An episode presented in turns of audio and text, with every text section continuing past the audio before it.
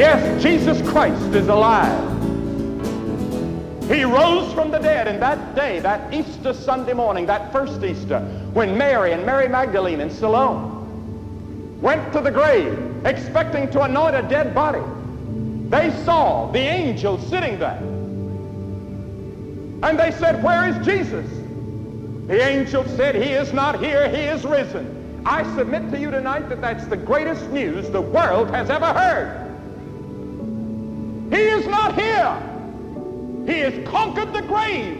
He's alive. And ladies and gentlemen, I believe that there's more proof that Jesus Christ rose from the dead than almost any other fact in Roman history. I don't believe there's a fact in ancient history today so well proven as the resurrection of Jesus Christ. But even if there was no proof, no historical proof, no scientific proof, and there is, I would still believe it, because I believe this book is God's inspired word, and the whole early church went up and down the country preaching the resurrection of Jesus Christ. That was the thing that shook the Roman Empire, that a man had risen from the dead, that he was alive, that death could not hold him. Christ is alive. He's a living Savior. We are more than conquerors through Christ. You have overcome this world, this life. We will not bow to sin or to shame. We are defiant in your name. You are the fire that cannot be tamed. You are the power in our veins, our Lord, our God, our conqueror.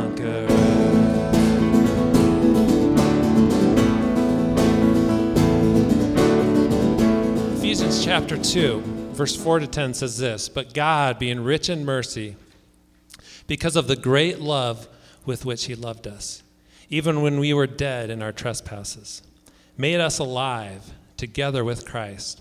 By grace you have been saved, and raised us up with him, and seated us with him in the heavenly places in Christ Jesus, so that in the coming ages he might show the immeasurable riches of his grace in kindness toward us in Christ Jesus. For by grace you have been saved, through faith. And this is not your own doing, it is the gift of God, not a result of works, so that no one may boast.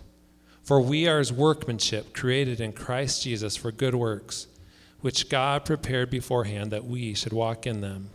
You know, the amazing thing is, even as we celebrate Easter and the fact that Christ rose, um, here it says that for those that have accepted Christ, that even when we, when we were dead in our trespasses, that we were made alive together with Christ. And so Christ conquered the grave, but he conquered the grave on our behalf. And for everyone that is part of his family, we also have this hope that we will be resurrected. And so this next song that we're going to sing really speaks to that. And uh, I think it's a great way to think about how the resurrection of Christ uh, has impacted us. Now your mercy has saved my soul. Now your freedom is all the old man knew. Jesus, when I met you, you called my name. I ran out of that grave, out of the darkness, into your glorious day. You called my name. Hey, I just want to welcome you here this morning. We're really glad that you're celebrating Easter with us. I know for some of you it's like, well, I'll come to church on Easter, but that's about it. Uh, maybe Easter, maybe Christmas. But we're just tickled pink that you're here, that you chose to come and spend a little bit of time with us this morning. We're grateful for the chance to come. And I don't know about you, but Easter is a time to celebrate. And so I would like to see, you know, maybe just fake it a while or whatever, a little few smiles this morning. Some of you could do that and it'd be okay. If you didn't get enough coffee, we have some coffee that helps you smile. That'd be okay. We're just grateful for your presence. If you're here and this is the very first time you've come to Creekside Church, there is in the seat in front of you, beneath the seat in front of you, there's a little card. And if you would take some time and fill that card out, and then when the the offering little, uh, they're not baskets, they're little pouches are passed. As our guest, that's all we want you to put in that pouch. And I, I promise you that I'm not going to come and visit you at your house. I just would like to send you a, an email or a note. We're just grateful for your presence here. If you have questions, you have prayer requests, you have concerns or whatever, that'd be great. We'd love to be able to acknowledge that or be able to help you with that if we could in any way.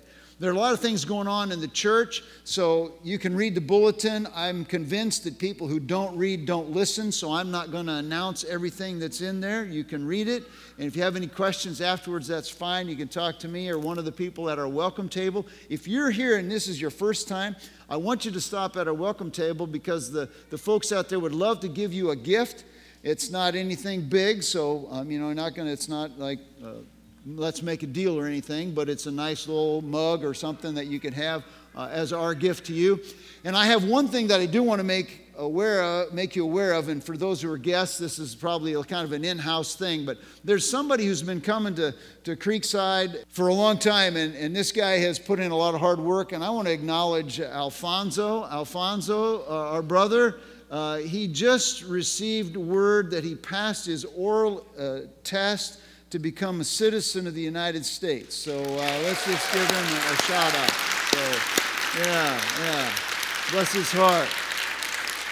Bless his heart. Uh, and some folks from the church have been working with him real hard on that. He has to take, he has a swearing in a ceremony, which hasn't taken place yet, but he's gonna, he's gonna be a, a recognized, naturalized citizen of the United States. So we're just grateful for that. It's a, a great day in the church history. We remember the resurrection, but I want to tell you what, folks, Jesus rose from the dead a long time ago, so really every day is resurrection day. It's not just today. This is the day we specially remember it. So I'm going to just uh, pray, and then we're going to continue. We're going to pass the, the, the offering. If you would acknowledge that, let's pray. Father, it's a great day to be in your presence.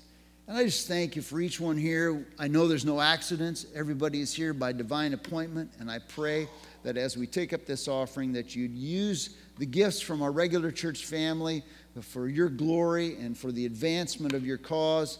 And I thank you that we can worship you in spirit and in truth. In Jesus' name we pray. Amen. What did I miss? Am I on?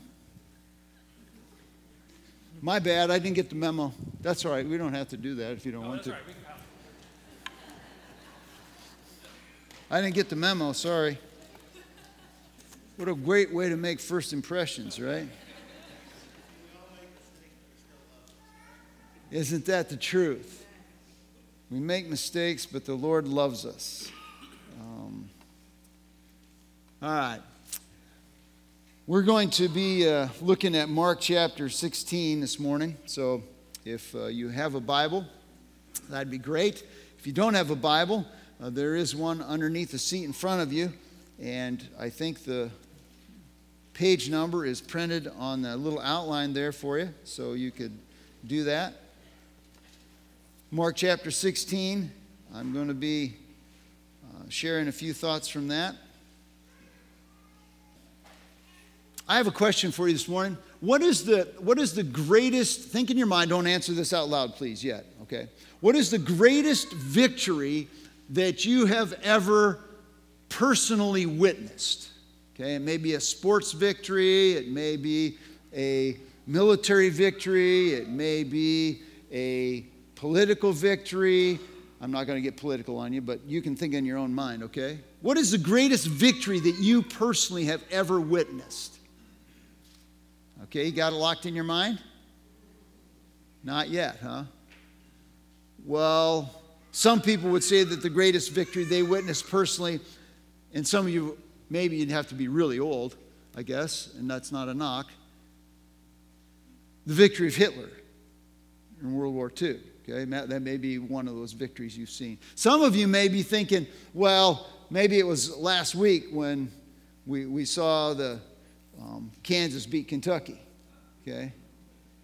Some of you maybe say, well, it was Iowa State's victory over Oklahoma back in October, their football team, when they beat number three ranked Oklahoma. For me, the greatest victory that I personally ever witnessed was the nineteen eighty U S Olympic hockey team's victory over the Russians in the nineteen eighty Olympics, okay?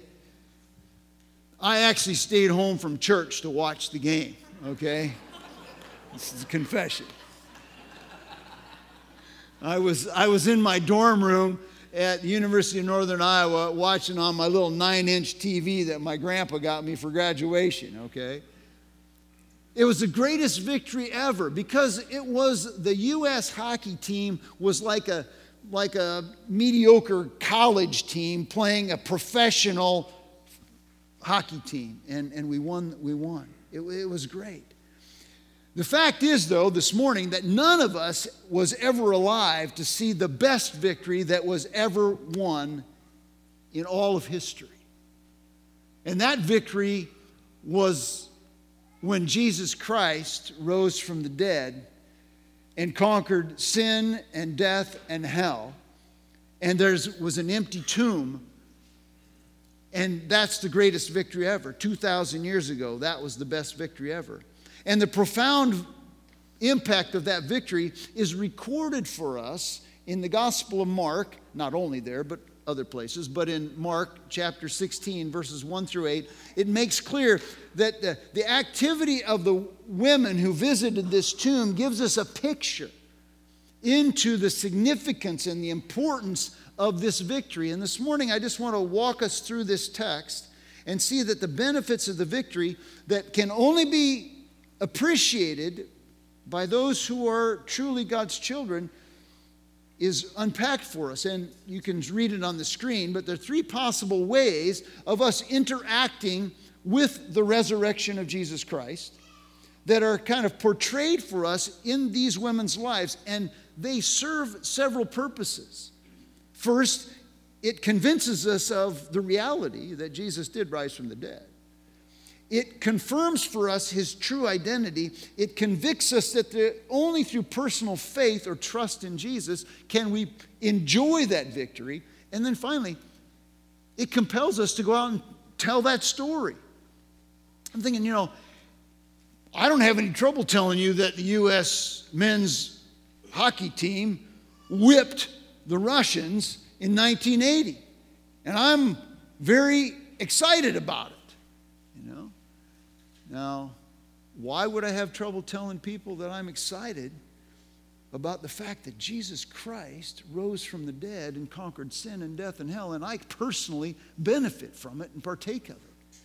I'm going to read Mark chapter sixteen, verses one through eight. We're going to unpack these truths this morning. Verse one, and when the Sabbath was over, Mary Magdalene and Mary the mother of James and Salome bought, brought spices, bought spices, and they made might, that they might come and anoint him. And very early on the first day of the week, they came to the tomb when the sun had risen. And they were saying to one another, who will roll away the stone from us, from the entrance of the tomb? And looking up, they saw that the stone had been rolled away, although it was extremely large. And entering the tomb, they saw a young man sitting at the right, wearing a white robe, and they were amazed. And he said to them, do not be amazed. You are looking for Jesus, the Nazarene, who has been crucified. He is risen. He is not here. Behold, here is the place where they laid him. But go and tell his disciples and Peter, he is going before you into Galilee. There you will see him, just as he said to you. And they went out and fled from the tomb, for trembling and astonishment had gripped them. And they said nothing to anyone, for they were afraid. Well, the first thing that I see in the text, that the women, the way they responded, they expected the normal. They were coming to the tomb. They'd seen Jesus crucified. They'd seen him buried. They bought spices. They wanted to complete the normal burial process. that had been interrupted by the, the Sabbath, which was their holy day, which they took time off to, to worship, and they didn't do the normal stuff. So they came bringing their spices, and they brought them to anoint Jesus. It was an act of devotion, act of respect for, for the dead. They were going to honor him. And their primary concern as they came, I found it kind of humorous as I read the text, well, now, who's going to roll away this stone? Well, really? You're just now thinking of that? I mean, they're on their way to the tomb, and there's this huge, big rock that's been rolled in, and it's kind of like it's easy to roll it into place because it's slightly downhill, but you can't roll it out of place very easily. But God took care of it for them, so they didn't have to worry about it. Their dilemma was there. They were anticipating the usual. Now, the normal, the routine, the ritual of burial. They were coming, and they were coming, and they would go through the motions. They had certain potions, certain mixtures of stuff that they would apply to the body, and then they would express their, their sorrowful and heartfelt emotions. But it was still a ritual. It was still, they were doing what you did. This, they were expecting a dead body to be there. They would mourn the loss of the great teacher, the guy who was supposed to deliver Israel from the Roman oppression. They were waiting for the Savior, the Messiah, this great teacher, and he was dead. So, like, what do we do now? How, how do we go through life now? It's hard. They believed the Messiah. Their hopes were dashed when Jesus died. Some of you baseball fans, now the Major League season is underway. Some of you remember, if you were a Cubs fan, that several years ago they were on their way to the pennant, but that their hopes were dashed when some fan reached out into the field and obstructed the catch by one of the players, and it ended their season. Dashed hopes, dreams. But you know what? Cubs fans are resilient. They kept coming to games and going to games and watching games and hoping, but they really didn't have any hopes that they'd make a pennant run or that they'd ever get to the World Series, but they just kept going to the games. And I wonder if you're here this morning and you're kind of like a Cubs fan. You're kind of like Mary and Mary going to the tomb. You're just kind of doing this Jesus thing. You're going to come and you're going to hear about Jesus, and you're going to have the, somebody read a Bible story about Jesus, and you're going to sing a few songs about Jesus, and it's just kind of routine. Because in all practical purposes, Jesus is really dead to you. He's not alive. It's like, what, I mean, what difference does it make in my life on a daily basis, this Jesus thing? I mean, that's where the ladies were. They came to the tomb that day. And they really didn't understand that God had a purpose for their life. God had a plan for their life. God had just purchased their pardon. God had just made provision for their peace with God Almighty. God had just given them a reason to live. And he had given them power that they could live with purpose and meaning and perspective every single day. No, they were bummed out because their hopes were on this person who was now in a tomb. They, like some of us, didn't have a right perspective. Paul says in First Corinthians fifteen, if we have hoped in Christ in this life only, we are of all men most to be pitied. If this Jesus thing is just for right now, which I'm telling you it is for right now, but if it's only for right now, then it's kind of like a bummer because life is short. But in Christ, life is eternal from the moment we put our trust or our faith in him, and that's a big deal. Some of us here know Jesus personally. We've personally put our trust or our faith in Christ as our Lord and Savior, but we just worship him kind of routinely. Yeah, I kind of got it down. You know, you come in, you sit down, you sing a few songs, and the guy talks, and if he screws up, then uh, we don't take the offering, or we take the offering, and then we do this, and then we say amen, and everybody leaves. And, you know, that's kind of all there is. And then we go about a regular, then we get to real life after we leave here. You know, hey, Easter dinner's cooking, and or we're going out, and if he doesn't shut up, we'll miss the buffet line before everybody gets there. And that's how we treat God. I want to tell you, for thirteen years, I went to church, particularly at Christmas, particularly at Easter, but I went almost every time to church. And for me, it was duty. It was not devotion. There was no genuine, real relationship with God in my life. It was just nothing. I didn't know Christ. I settled for the ritual without a personal encounter with the living God. And it took something supernatural to awaken my heart to the reality. And it did for the women there too. Now, these were faithful followers of Jesus. So there's two categories. There's people who know Jesus, for whom coming to church is duty. There's people who don't know Jesus, for whom coming to church is duty. But the supernatural awakened them. So we kind of expect the normal. That's one way to deal with the resurrection of Jesus. Then there is this encounter with the supernatural in verses four through seven. And looking up, they saw that the stone had been rolled away. That's the first indication that something bigger than themselves took place, because no slight thing that the stone had been rolled away. Although it was extremely large, and entering the tomb, they saw a young man sitting at the right, wearing a white robe, and they were amazed. I like the E S V version. It, it, it says that they were uh, terrified. They were afraid. White robes. I mean, that's like not something you normally see, shining bright lo- robes. So this was an angelic appearance. This was a divine encounter that they had that day. And it's interesting because the in the Gospel of Matthew, Matthew says, an angel of the Lord descended from heaven and came and rolled away the stone. He just kind of lays it out there, okay? The angel came, rolled away the stone. Ladies see stone rolled away, angel in the tomb, Jesus not in the tomb. That's the third indication of something supernatural. So you have this large stone that's been displaced. You have this angelic being who is in place, and you have Jesus who is absent. All of them indicating something is going on. And they were amazed, or the E S V says they were alarmed. Luke says they were terrified. They were shocked in Luke chapter twenty-four, verse five. When we lived in Belmond, Iowa, several years ago. Uh, the history of Belmond is that in nineteen sixty-six, there was a big tornado that went through Belmond, Iowa. October fourteenth, nineteen sixty-six. Uh, there were a few people that died in that tornado. One of the men was attending the church that we were attending, and I talked to old Dick Dirks. Now, Dick was a survivor from World War One, and he actually fought as a German soldier in World War One. And he got taken into a prison camp, and the Americans treated him so well that he thought, I want to move there. So after the war, he moved to America and became an American citizen.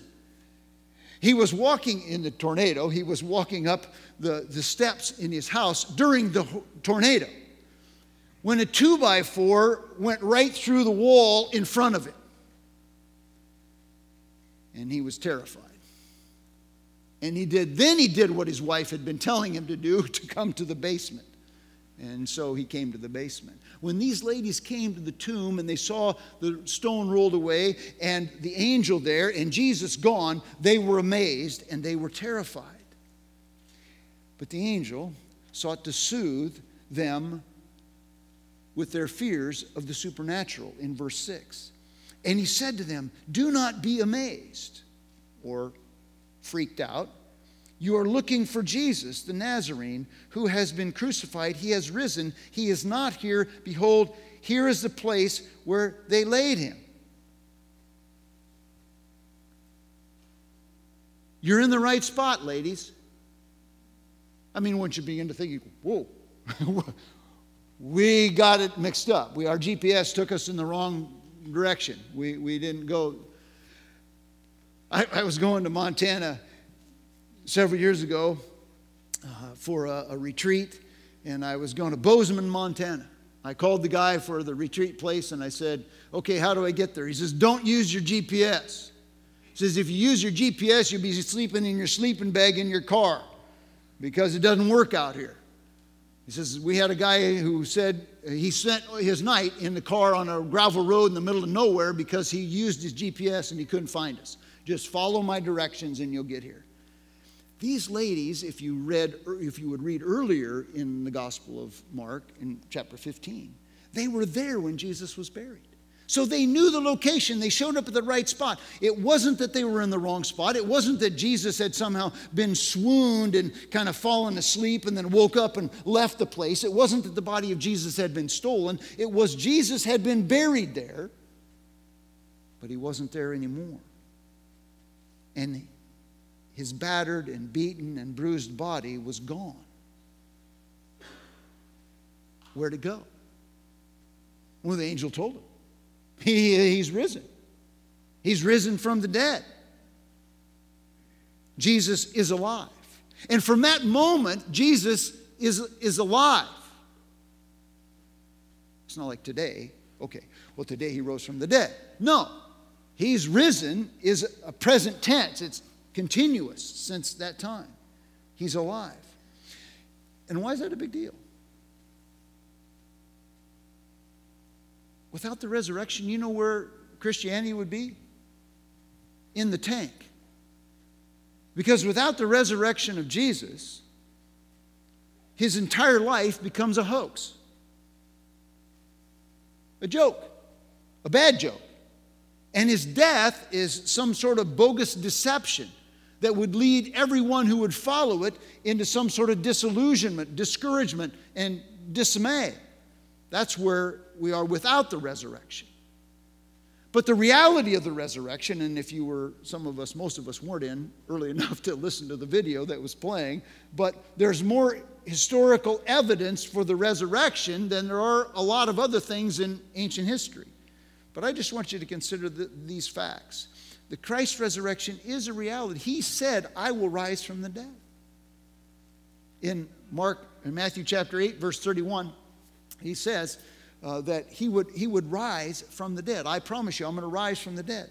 And then in Mark chapter sixteen, we see he did rise from the dead. And then we see in the end of Mark, he says, verse seventeen, he says, I'm going to appear to my disciples. And that's what he did. Now, it's one thing to say you're going to rise from the dead. It's one thing to say you rise from the dead and you do rise from the dead. It's another thing to say you're going to rise from the dead and you do rise from the dead. And then other people see you're risen from the dead.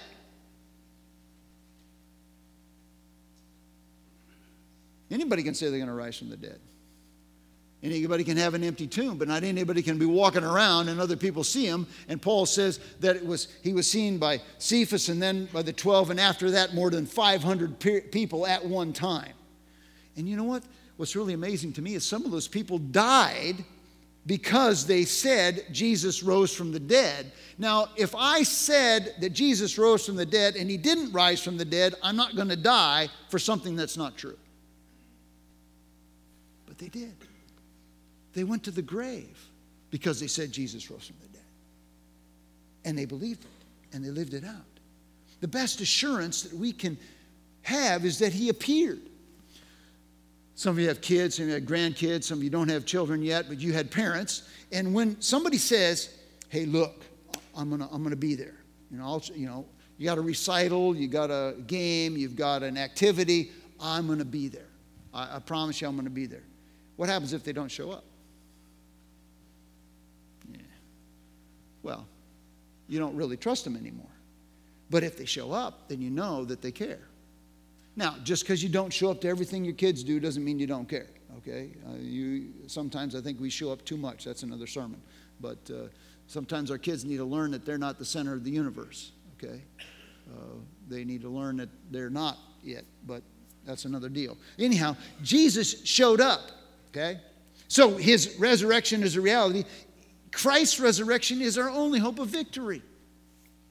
Our only hope of victory. Now, you can write these verses down if you want, but in First Corinthians fifteen, Paul says that if Christ has not been raised from the dead, then our faith is a waste of time. Because we're saying that Jesus rose from the dead when, in fact, he didn't rise from the dead, if, in fact, he didn't rise from the dead, but he did. And because he rose from the dead, it says in First Corinthians fifteen twenty, he is the first fruits. Now, we, most of us are not in this group are not from an agricultural background. But a first fruit means the first of the produce that's received, which means there's more coming. And if Christ rose from the dead as the first fruits, it is an indication that there will be other fruits following that rise. And that's the hope that we have, is that because Christ rose from the dead, that we too can rise from the dead and live in new life. That's the promise that he gives. Paul says in Romans chapter four, verse twenty-five, that he was delivered up because of our transgressions. And that's why Jesus died, because we're messed up. He didn't die because he's messed up. He died because we're messed up. He died in our place. He took upon himself the sin that and the punishment for sin that we deserved.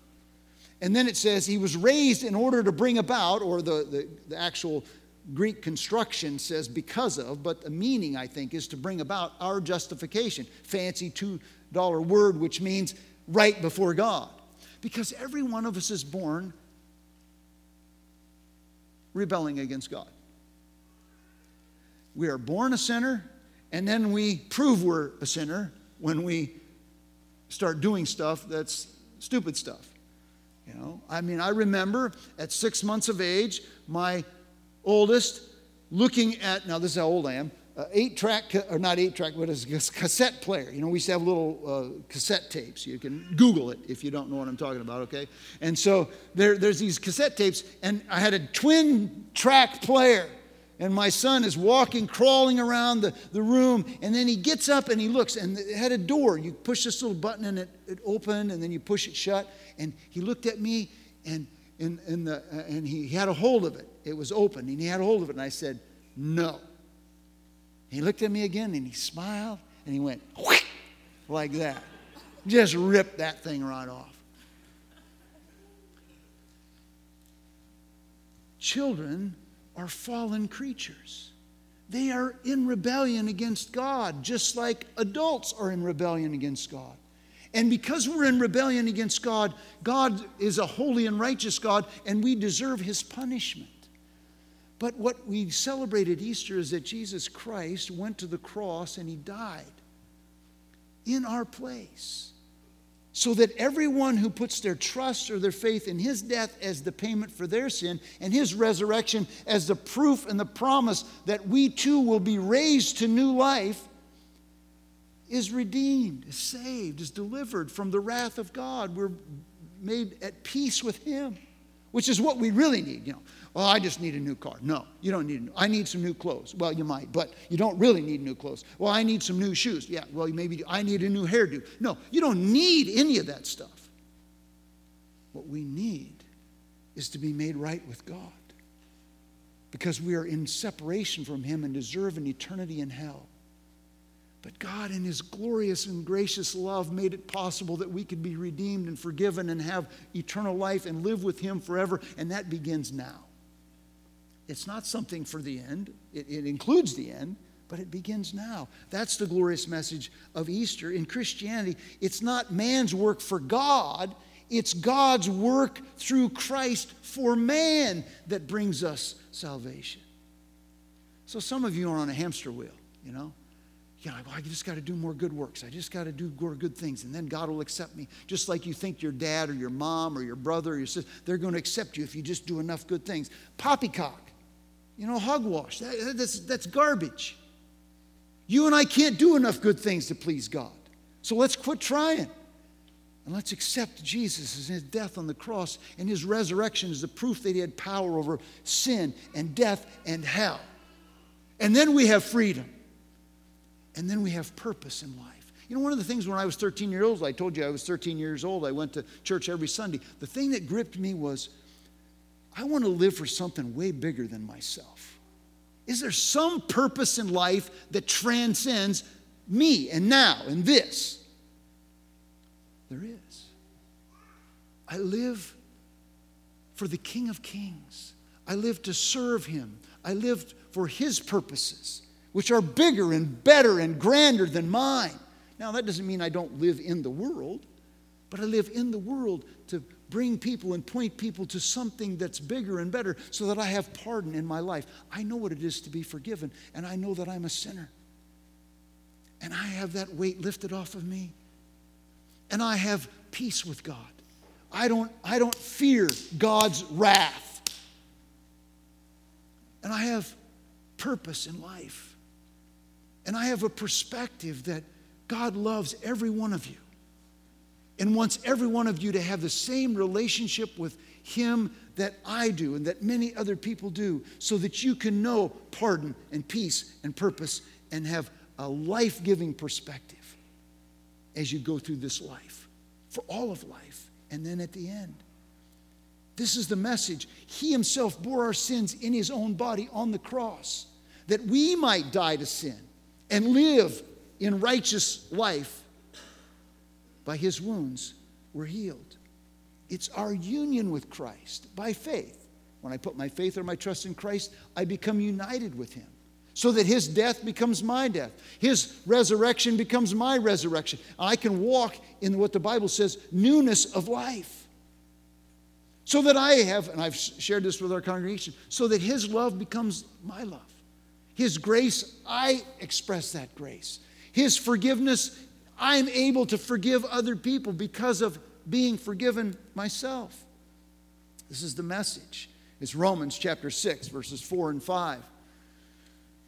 Therefore, we have been buried with Him through baptism into death, in order that, in order that just as Christ was raised from the dead through the glory of God the Father, so we too might walk in newness of life. For if we have been united with Him in the likeness of His death, we shall also be in the likeness of His resurrection. And he says, knowing this, that the old self has been crucified, that we should no longer be slaves of sin.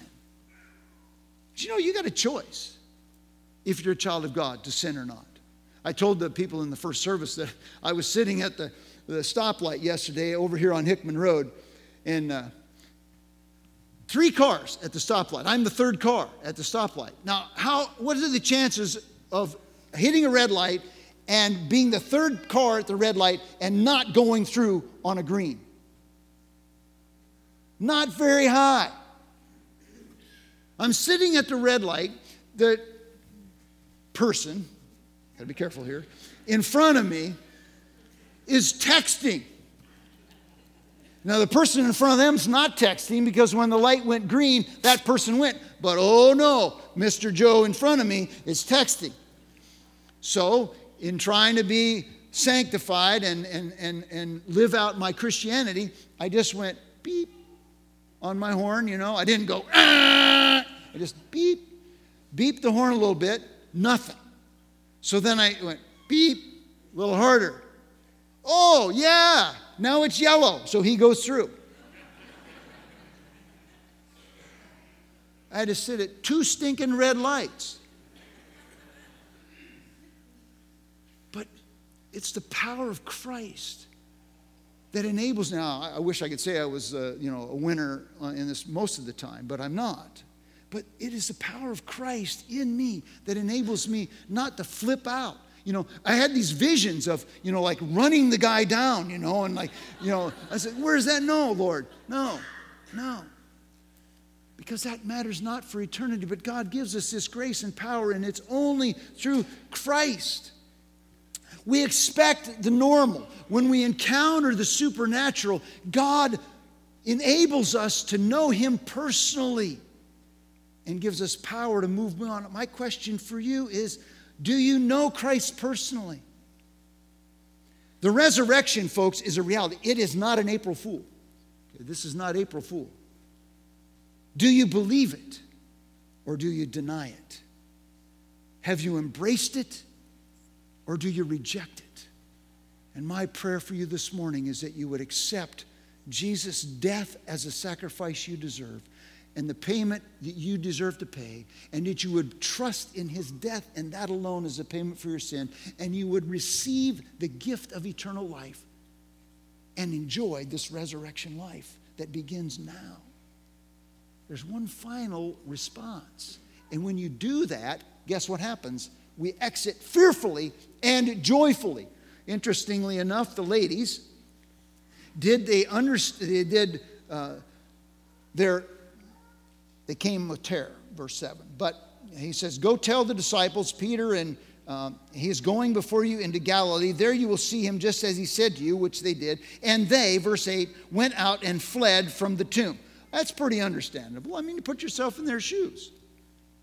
Stone rolled away, angel there, not here, Jesus, he's risen. Ooh, I'm scared.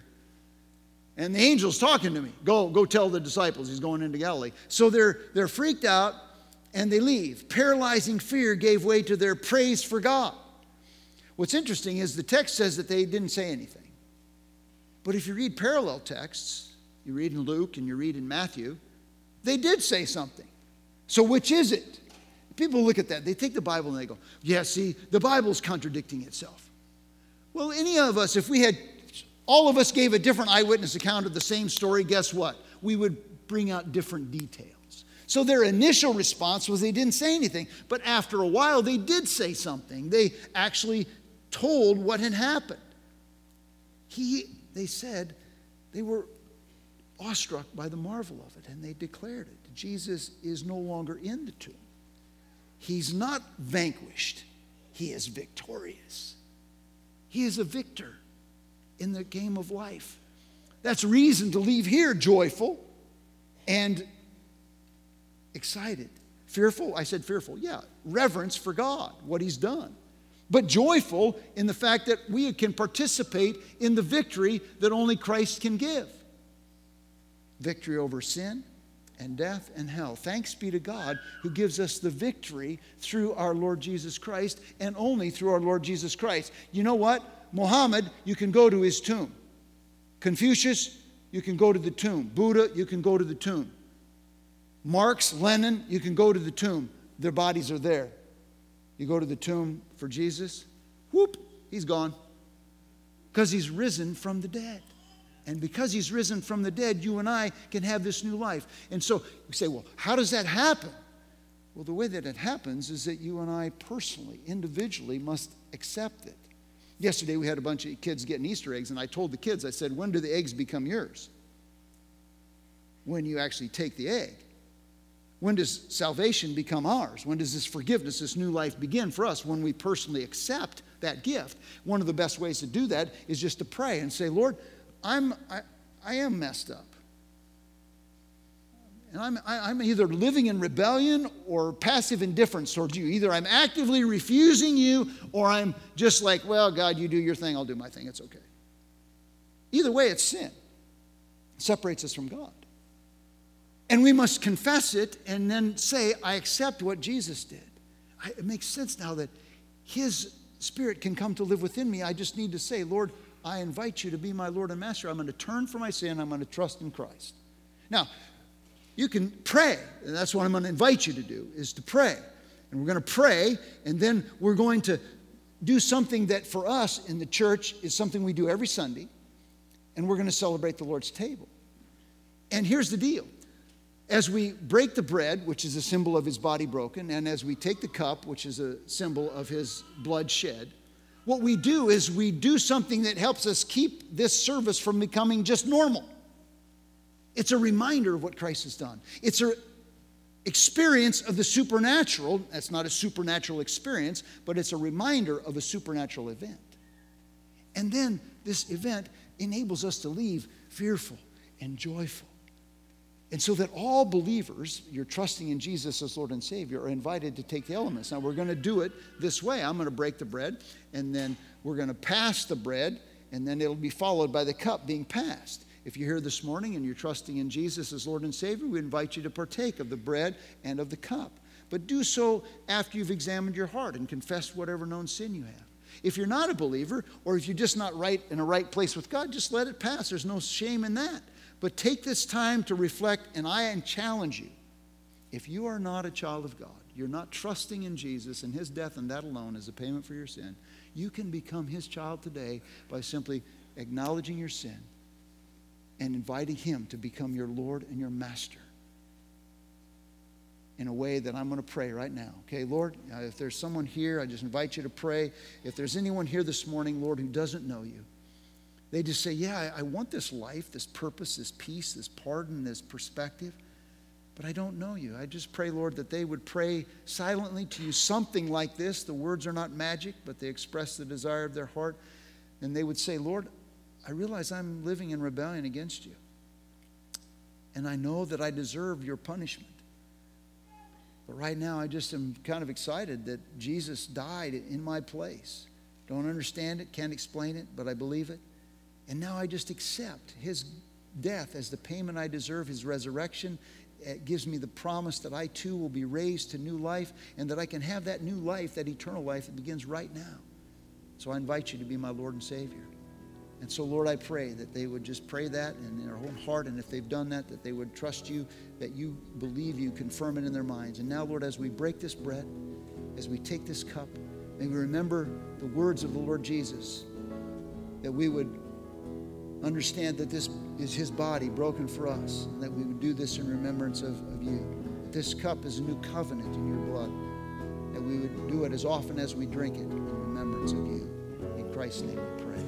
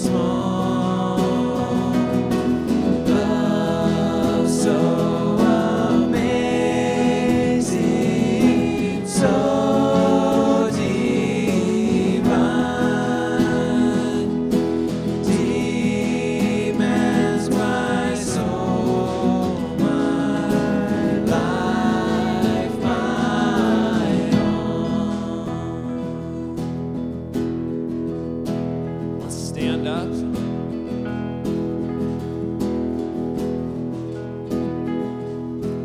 Low in the grave he lay, Jesus my Savior. And it's okay to say amen. All right, amen. Uh, we're just glad that you came and joined us for Easter. We uh, wish you a very blessed Easter. Invite you all to come back and join us. Uh, next week, we're going to end up our series in First John, and then we're going to be launching a series on some of the characters in the Bible. So may you have a blessed Easter and enjoy. Lord bless you.